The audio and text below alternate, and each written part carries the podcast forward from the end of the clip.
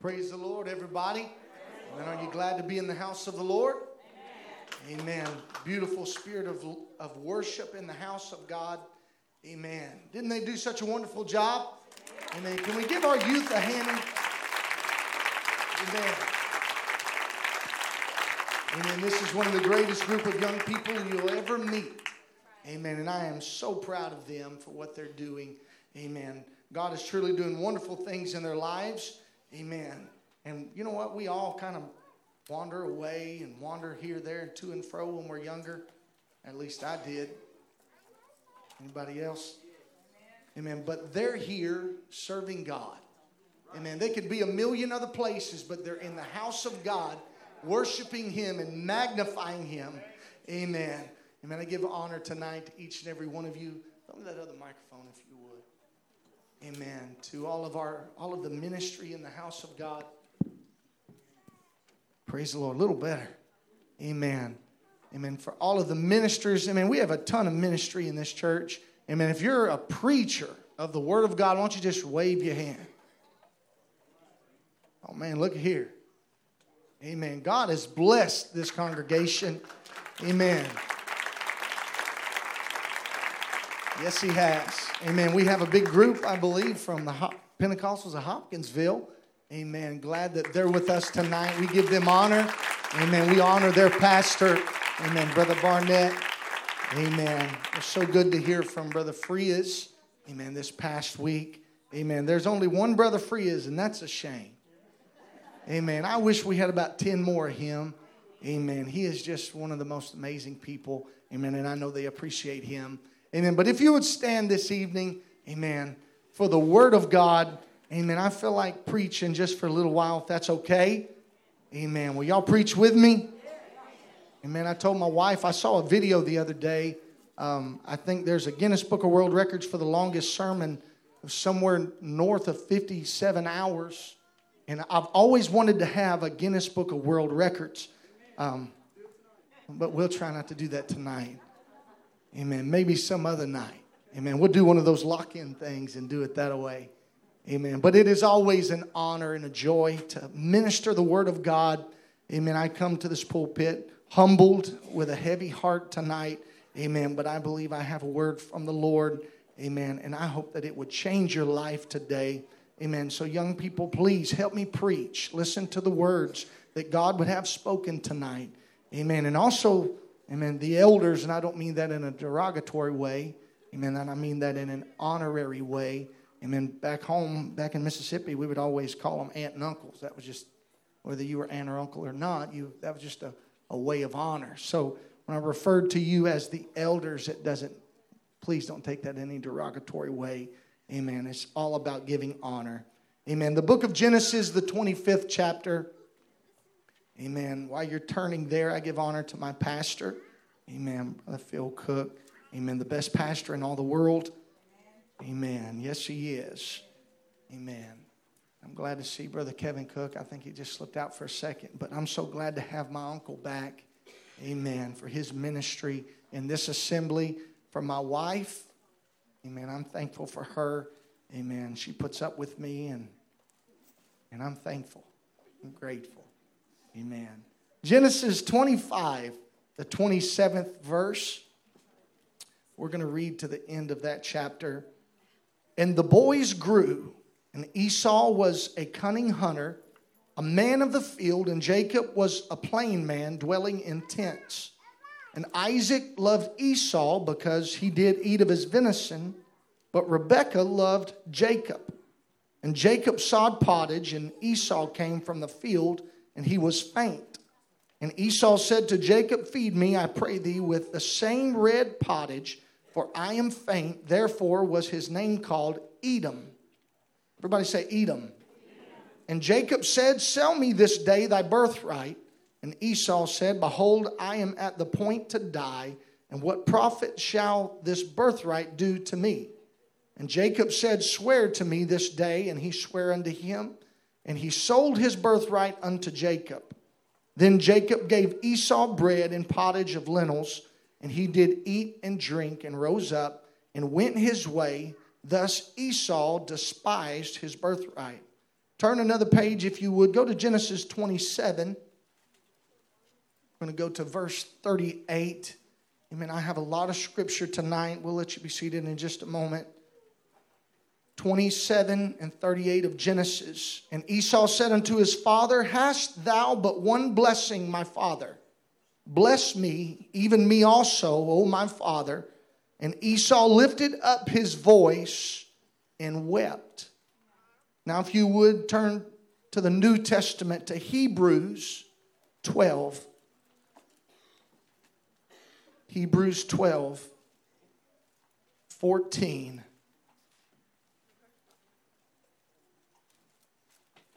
Hebrews 12, verse 14 through 17 says, Follow peace with all men and holiness, without which no man shall see the Lord, looking diligently lest any man fail of the grace of God, lest any root of bitterness springing up trouble you, and thereby many be defiled. For ye know how that afterward, when he would have inherited the blessing, he was rejected.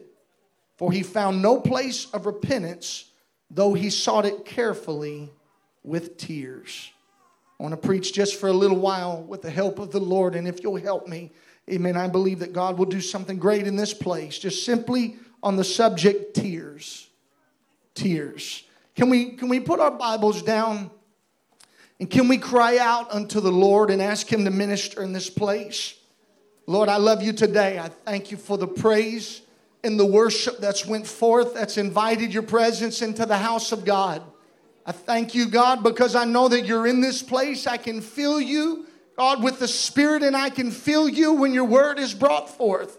So, Lord, today I pray that somebody's heart would be changed, somebody's life would be forever changed. Let the Holy Ghost do some mending tonight and speak your word, God, and minister. Allow me to get out of the way and you speak every word as you would have it to be spoken tonight. Lord, change our lives forever. Let today be a memorial of a service and let today be the day that we are changed forever, that we're never the same after today. God, minister to our hearts and speak to us and let us to be ready for your return. In the wonderful name of Jesus, we pray. Amen. Amen. You can be seated in the house of the Lord. Amen. Just stick with me for a little while. Amen. Genesis chapter 27 declares unto us that Esau despised his birthright and was at the point of death, and he begged of his brother with tears in his eyes, Sell me a morsel of pottage that I may sustain my, my own life. Genesis 37 and 38 declares, he declares, Father, is there no more blessing for me? He cried with a loud voice and he wept.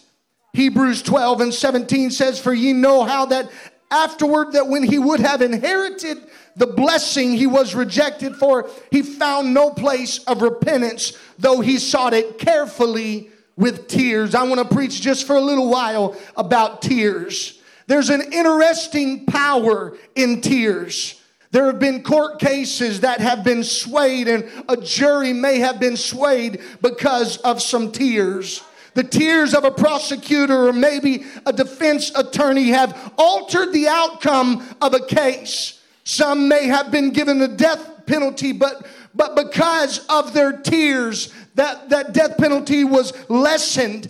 Some jurors that said we just, uh, uh, some that maybe didn't have any tears may would have got the most of a, a, a judgment because they just saw no tears. They didn't see any sorrow in their decision to do wrong, or though sorrow in their decision to do another way. But others may have committed the same crime and had their sentence lessened because they had sincere tears. There are power and there is power in tears. My Bible says that there is a time to weep and there is a time to laugh. There's a time to rejoice and there is a time to cry. The, the, the first in First Samuel chapter 1, you're to find Hannah had a desire to have a child. She prayed and she sought with the Lord until she wept sore. We need some tears on the altar of some unanswered prayers in the house of God. I mean, God then responded to her tears, and tears still get the attention of God today. It's because of the tears of Hannah, of the lacking, a mother lacking promise that God gave her a son that we called his name to be Samuel. He became to be the premier prophet of the Old Testament, all because they were moved on. God was moved on by tears. Amen. Isaiah 38, you read about Hezekiah when he was given grave news that he was going to quickly be approaching death. But he began to cry aloud. And as the prophet of God was walking away, the word of the Lord came again to the prophet and told him to say to Hezekiah, I have heard your cry and I have seen thy tears. Behold, I'll add unto you 15 more years Tears still get God's attention today. Tears still get prayers answered today. Tears still affect the heart of God today. There is a great power in tears. We're living in a hard generation where some parents tell their little boys, You ought not to cry. Men don't cry. We, we tell them just, you're not supposed to shed any tears. But I would let you know today, young men, it takes a real man to kneel on his face or kneel on his feet and cry out before the Lord with tears rolling down his face to get the attention of God. Amen. I mention of how my father has taught me to pray, but most of my memories of him praying that, that shook me and made its mark on me when I was just a child was when my father would kneel down and humble himself before God. And I would watch as just a little child as the tears, sincere tears, would fall down his face as he would cry out to a God who he believed here heard him and a God that would continually bless him. I am thankful. I am so thankful that I saw tears coming down the face of my elders and my pastor and the preachers and the men of God in my life. I heard a testimony of an elderly man that moved me. It said, I've never seen any clearer than when I'm looking through the tears of an apostolic altar. I've never seen any clearer than when I'm looking through the tears of an apostolic altar. There's times that I have felt so far from God, young people. I felt like there was such a great distance between me and God. But oh, when I felt the brokenness, when I felt the tears begin to roll down my face and well up in my eyes, it's amazing at how fast and how close God will get to a man who is crying out unto Him with sincere tears. I would say to all today, if you feel far from God tonight, you might want to find you a place at the altar and stay there until you have some tears rolling down your face because God responds to tears. Yes, He does. Psalms 34 and 18 says this The Lord is nigh unto them that are of a broken heart and saveth such as be of a contrite spirit. You want the Lord to come close? You want the Lord, you want Him to draw near unto you. Get in the altar and allow yourself to be broken. Allow tears to fall down your face. Allow the tears to stain the carpet of the altar that's around you. If ever we needed a revival today, we need a revival of tears in our young people. We need a revival of old fashioned crying before the Lord today. Isaiah 66 and 2 says, But to this man will I look, even to him that is poor and of a contrite spirit and trembleth at my words. There are too many dry eyes in Pentecost today. Not enough brokenness, not enough godly sorrow, and not enough regret for some of the things that we still may do that God disapproves of. Wasn't the parable in Luke 18 very clear when the, the, the, the, the, the uh, the one guy was on one side he, he was all dressed up he had the garment down pat the, the pharisee was on one side and he was praying before everybody before god talking about he, how glad he was that he does everything right and that he don't mess up and he pays his tithes and he gives to the altars of god and, and he's there on the sabbath day and he does all that he's supposed to do but on the other side of the road there was a publican there and he, he was there beating his chest and tears were rolling down his face and he was saying, Oh God, I'm a sinner. Would you forgive this old sinner boy? Have you ever found your place there? Have you ever found yourself at an altar where the tears, where the honesty of your heart was being ready to be bore before a God and you felt as the holy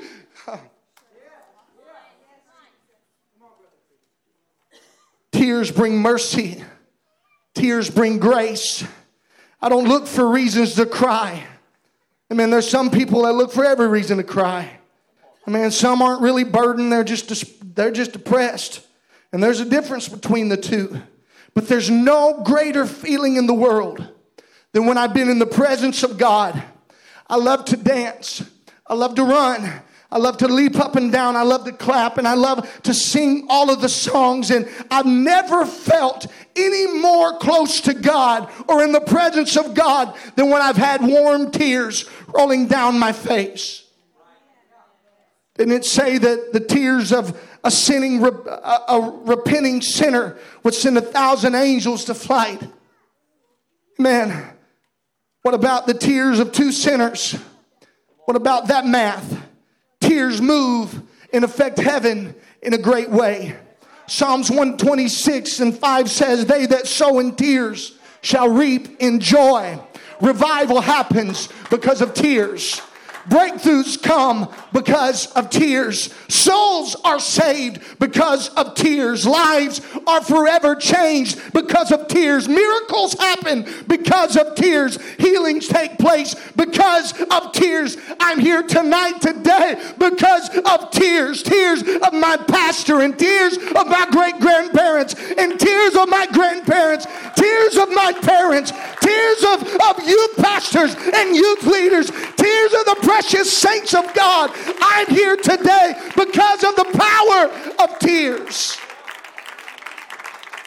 I believe today that Job's children were granted access into heaven because of the sacrifice and the tears laid upon the altar of Job for his children continually. Parents, don't be afraid to shed a tear for your child. As a matter of fact, you should be leading them in the tear count on your altar. It just might be that your tears are noticed by heaven and serve as a covering for them that are unable to account for themselves. I'm here tonight to tell you that if you feel far from God, you need to take your guard down and you need to allow God to minister to you until you have some earnest tears to stain your shirt and the ground around you. Let God's word touch your heart. God draws nigh to those that are of a broken spirit. Tears are a language that only God can understand. Psalms 56 and 8 declares when David wrote about being run out of Gath by Saul, when he had to flee Israel, find refuge in the hands of the Philistines.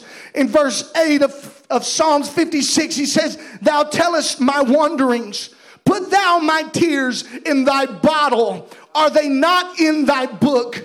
God bottles up our tears. I don't know how He does it, but He does it. They're somehow recorded in the book. Tears are so precious to Him that He catches them before they hit the ground. If He sees every sparrow that falls, if He sees and He dresses the lily with so much splendor, how much more does your God care about you when you're broken and of a contrite spirit and godly sorrow hits you and are flowing down your face. Tears move God. Tears move God. Are you still with me? Amen. I'm seeing a lot of young people today walk out of church. Young people that were here last year that are not here today. Young people that used to sing on the praise team that are no longer here. The ones that used to play the instruments, but they're no longer here. They used to be on fire for God. They used to spend every night praying with and for their youth group. They, they prayed until they prayed in tongues and operated under the power of the Holy Ghost in a mighty way, but something happened. I want to tell you tonight that tears sometimes don't fix everything. There are power in tears. life changing power in tears. But as I'm seeing some young people and some saints, I, I thought that I would never see them fall. I feel I feel like some of them are, are, are, almost consciously making a decision to leave and come in and come out and go in and come out. They're leaving saying, I can come back when I, when I want to. They're saying, I'll repent when I get back and I'll recover when I get back and I'll make things right when I get back into the house of the Lord. But, but they still make a decision to walk out. God wants you to know tonight before you walk out those doors, tears don't always fix everything. We've seen so many prodigals come home, and I'll be the first to rejoice with you. We, we've wept with them in the altars. We've held their hands as, and when they couldn't even raise them up themselves, we've watched as forgiveness was poured out upon them. But I'm afraid that there's some young people who have seen these precious prodigals return and they feel like they can leave and return just like so and so did. I'll leave and I'll come back and I'll find mercy just like brother and sister so and so did.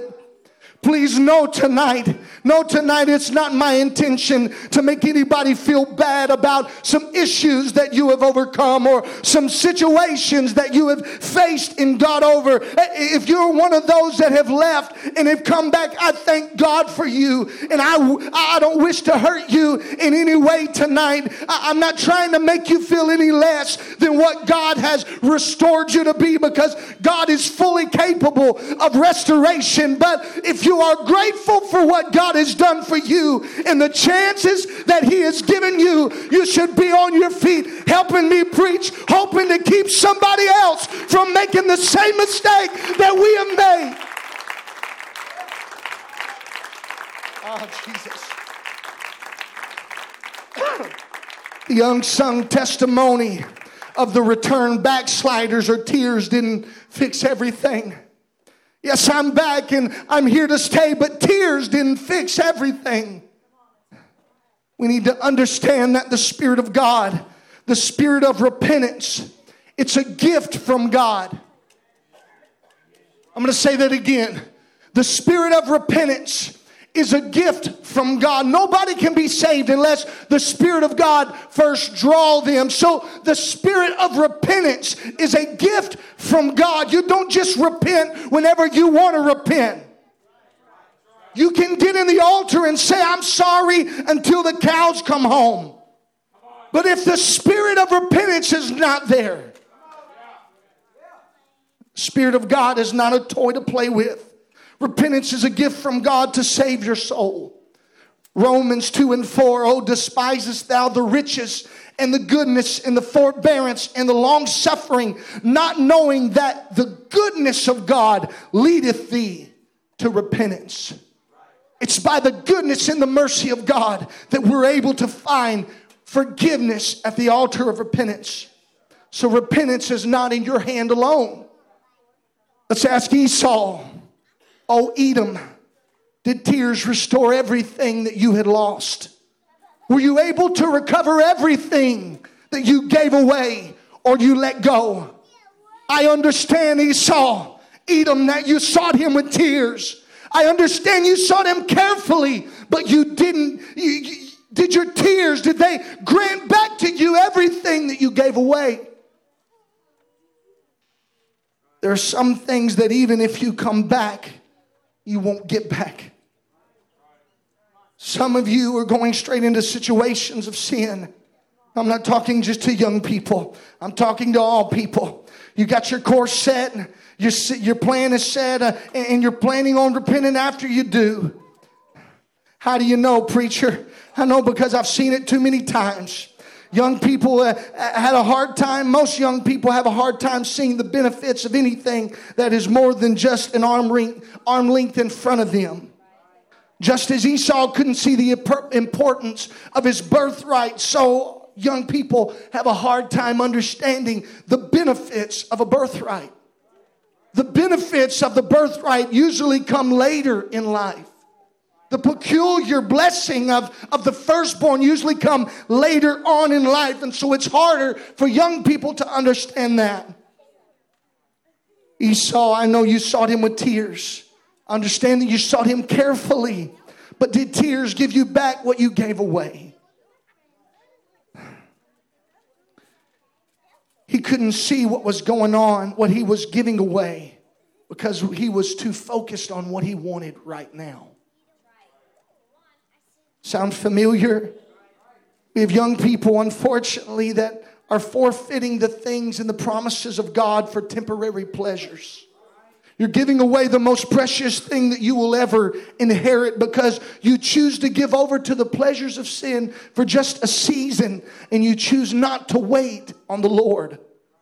I know it's quiet in here. I, I, understand. But Hebrews 11 and 25 declares unto us that sin does bring forth pleasure for a season, but it also declares unto us in James 1 in 14 it says, But every man is tempted when he is drawn away of his own lust and enticed. Then when lust hath conceived, it bringeth forth sin. And sin, when it is finished, brings forth death. He finished by saying this Do not err, my beloved brethren.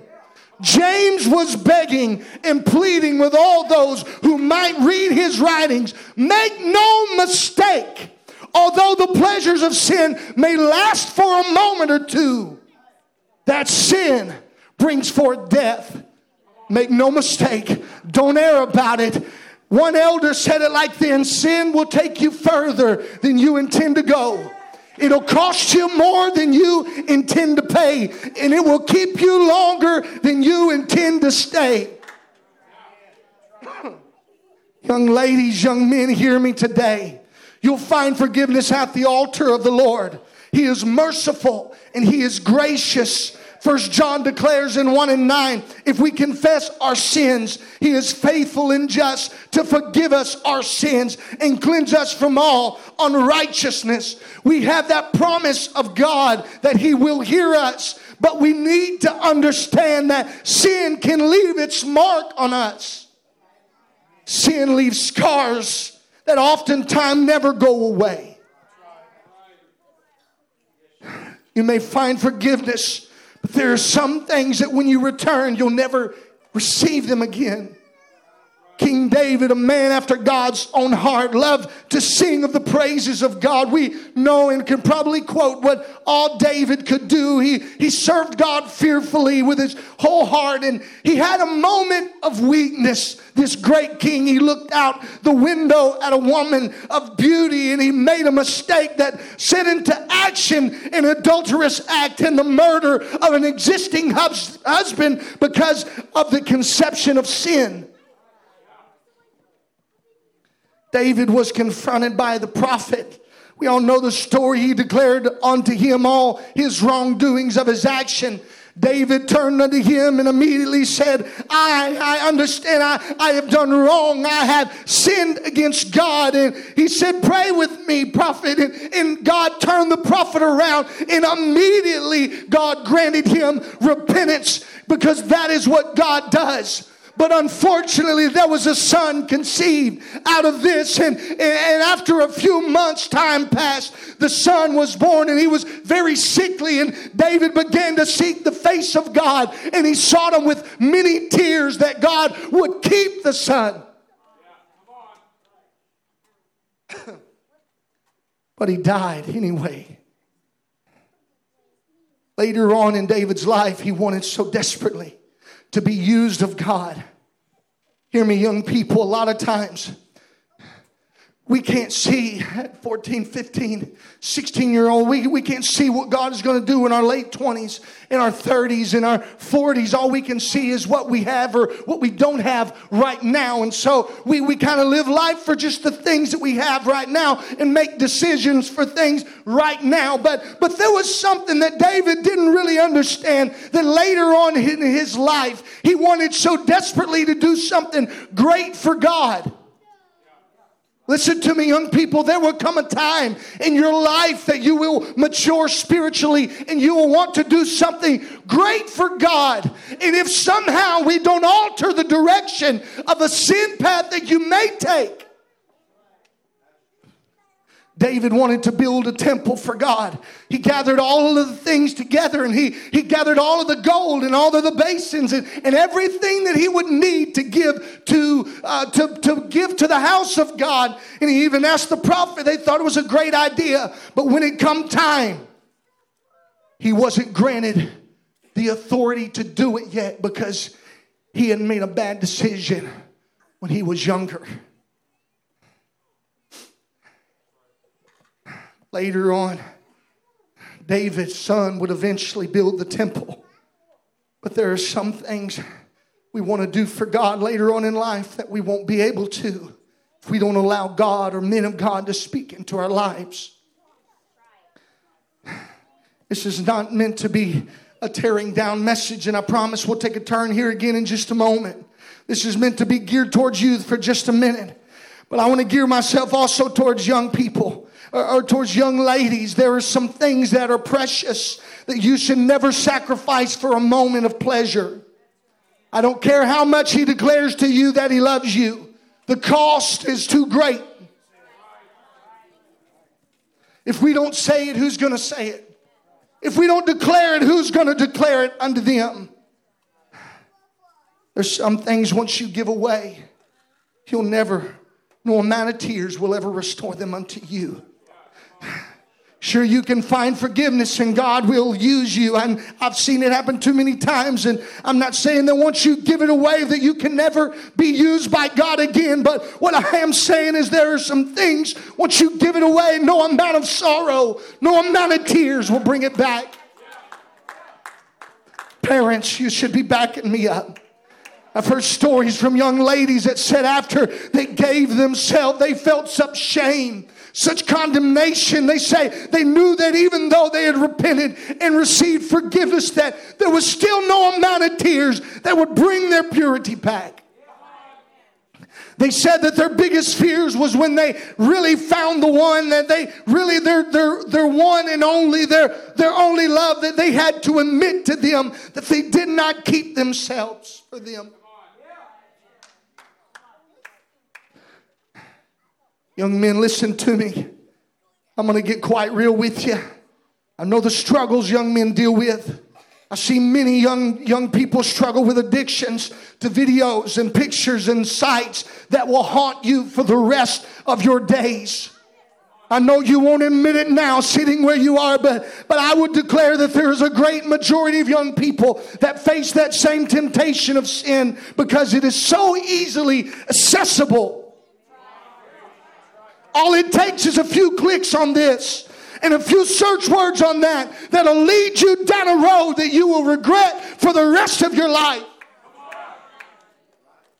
Some of you have said at the altar when you feel God, you're not going to do it anymore. You're not going to do it again. You aren't going to watch it again. Some even immediately after you repent and ask God to forgive you in the back of your mind,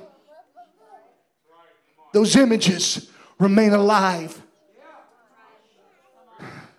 young men justify our sins and say that nobody knows. It's only my problem, no one else's. And we deceive ourselves and saying, God will forgive me and have mercy because we justify it as a better alternative. The only problem is that those images will be plastered on the walls of your mind and they will show up at the most inopportune time. They'll hang there for your whole mortal life. And some things you may receive forgiveness for, but once you choose to go down that road, you can't unsee it. You can't unwatch it. First Corinthians 6 and 18 says, Flee fornication. Flee fornication. How, how do I run from this, Brother Chris? How, how do I overcome this thing? Is there some alternative source that I could do? Is there something that helps hold me accountable? Yeah, we got tools, we have resources, but the best thing you can do is flee fornication. Every sin that a man doth is without the body, but he that committeth fornication sinneth against his own body. Sometimes tears, young people, can't fix everything. I want to make sure I give you hope today. I know that some are laughing right now. Acts 3 and 19 says, Repent ye therefore and be ye converted that your sins may be blotted out when the time of refreshing shall come from the presence of the Lord. And he shall send Jesus Christ, which before you was preached to you, whom the heaven must receive until the time of restoration of all things which God hath spoken by the mouth of his holy prophets since the world began. You can find forgiveness in a moment, but sometimes it takes a lifetime for restoration to happen. I'm trying to save somebody from a lifetime of regret. Let me, repre- let me preach to the older generations for just a minute. I honor you tonight, and I wouldn't be here today myself if it wasn't for great elders in my life. But Esau doesn't just represent lust, but it represents opposition to the brethren. He was called Edom. That doesn't just mean red, like the color of his hair or the color of the pottage that he sold his birthright for. It represents the one that opposed his brother Israel. You see, it started with a simple hurt of how he'd done me wrong. He tricked me out of my birthright. Then it becomes a root of bitterness that springs up and desires to choke out the life of everybody around you. Hebrews 12 and 14, still talking about Esau. Follow peace with all men in holiness, without which no man shall see the Lord. Looking diligently, lest any man fail of the grace of God, lest any root of bitterness springing up trouble you, and thereby many be defiled. For ye know how that afterward, when you have you would have inherited the blessing, you were rejected.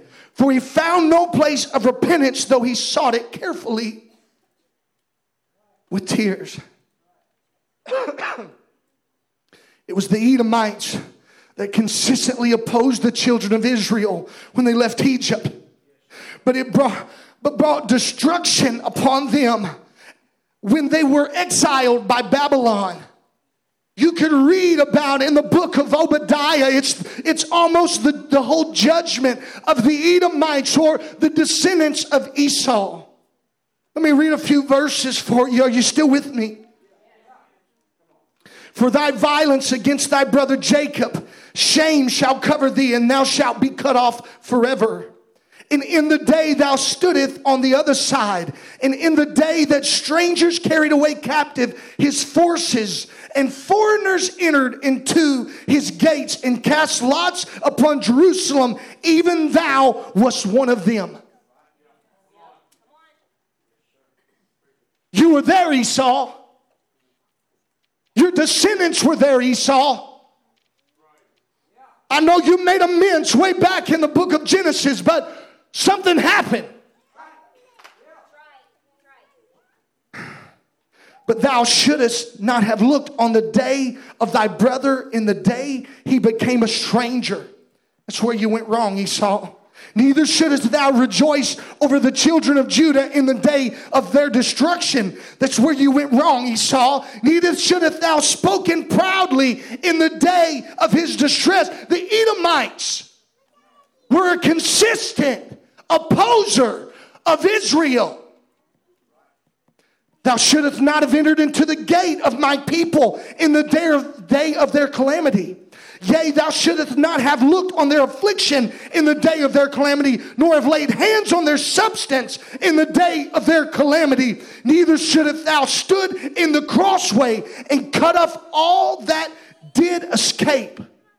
Neither shouldst thou delivered up those that did remain in the day of distress. What did Esau do? When everybody was trying to get out of Dodge, when Babylon would come in and was taking all of Israel captive, there was calamity going on in the land, and people were scary, scurrying away, just trying to find a protective place, a place of refuge, a place to get out of the line of fire. Esau was there in the gate, catching them as they come through, selling them back to Babylon. You see, Esau is more than just lust of the flesh. Esau or Edom is the pride of life. It's a matter of a, a strong opinion by some biblical scholars that the Edomites served a God that was referred to as Qos, Q O S, which they believed they believed was the same God as Yahweh because they didn't want to change gods completely. But they referred to him and thought that this God Qos would manifest, manifest himself in the form of a storm. They were completely content with serving a variation of what seemed like godliness, but would subvert the blessings of God toward their brethren. The Edomites were like a storm. They would be fine one moment, Everything would be going grand one moment. All would be great, and all at once, without warning, the skies would grow dark, the wind would begin to blow, and all of a sudden, here come Edom. yeah, come You could really put your finger on the reason why, but the effects of the storm was felt by all those around. That's what the opposition of a brother or a sister feels like. You try to plan, but somehow your plan fails because of the actions of those that are closest to you. You, you want to get along and, and do, and you do for a while, but then all of a sudden the tide changes and the tide turns and the clouds shift, and, and you're left picking up the pieces, wondering why it had to be this way. So Esau, it's more than just enticing lust but it's the root of bitterness that springs up and consumes all that are around you. I want to warn some today turn away from opposing your brethren. Turn away from those, from, from opposing your brethren because there's a road that you can go down. There's a road that you can travel. No matter if you decide you're going to turn around halfway. You may find forgiveness when you get back, but your brother or your sister will be scarred by the impacts of the battles and the wounds that you gave and, and you sustained and they sustained. And they may leave lasting scars that may serve as a reminder all the remaining days of your life. You may travel that road with the intention on turning back turning around eventually, but tears won't fix everything. Tears may bring you forgiveness and repentance, but even carefully sought after forgiveness with bitter tears may not restore unto you all that you've lost. The untold story, the unsung song of every backslider is tears. Didn't fix everything. I don't believe it's been an accident that tongues and interpretation and the messages from heaven have been so marinated with a cry of repentance and reconciliation. But it's because God is on the verge of splitting the sky for the appearing and the taking away of his bride. Oh, yes, he is. I'm closing. I know I've probably gone too long. God doesn't want any scar to mark you. He don't want you wounded. He don't want you maimed. He don't want you torn to shreds. Could the musicians come?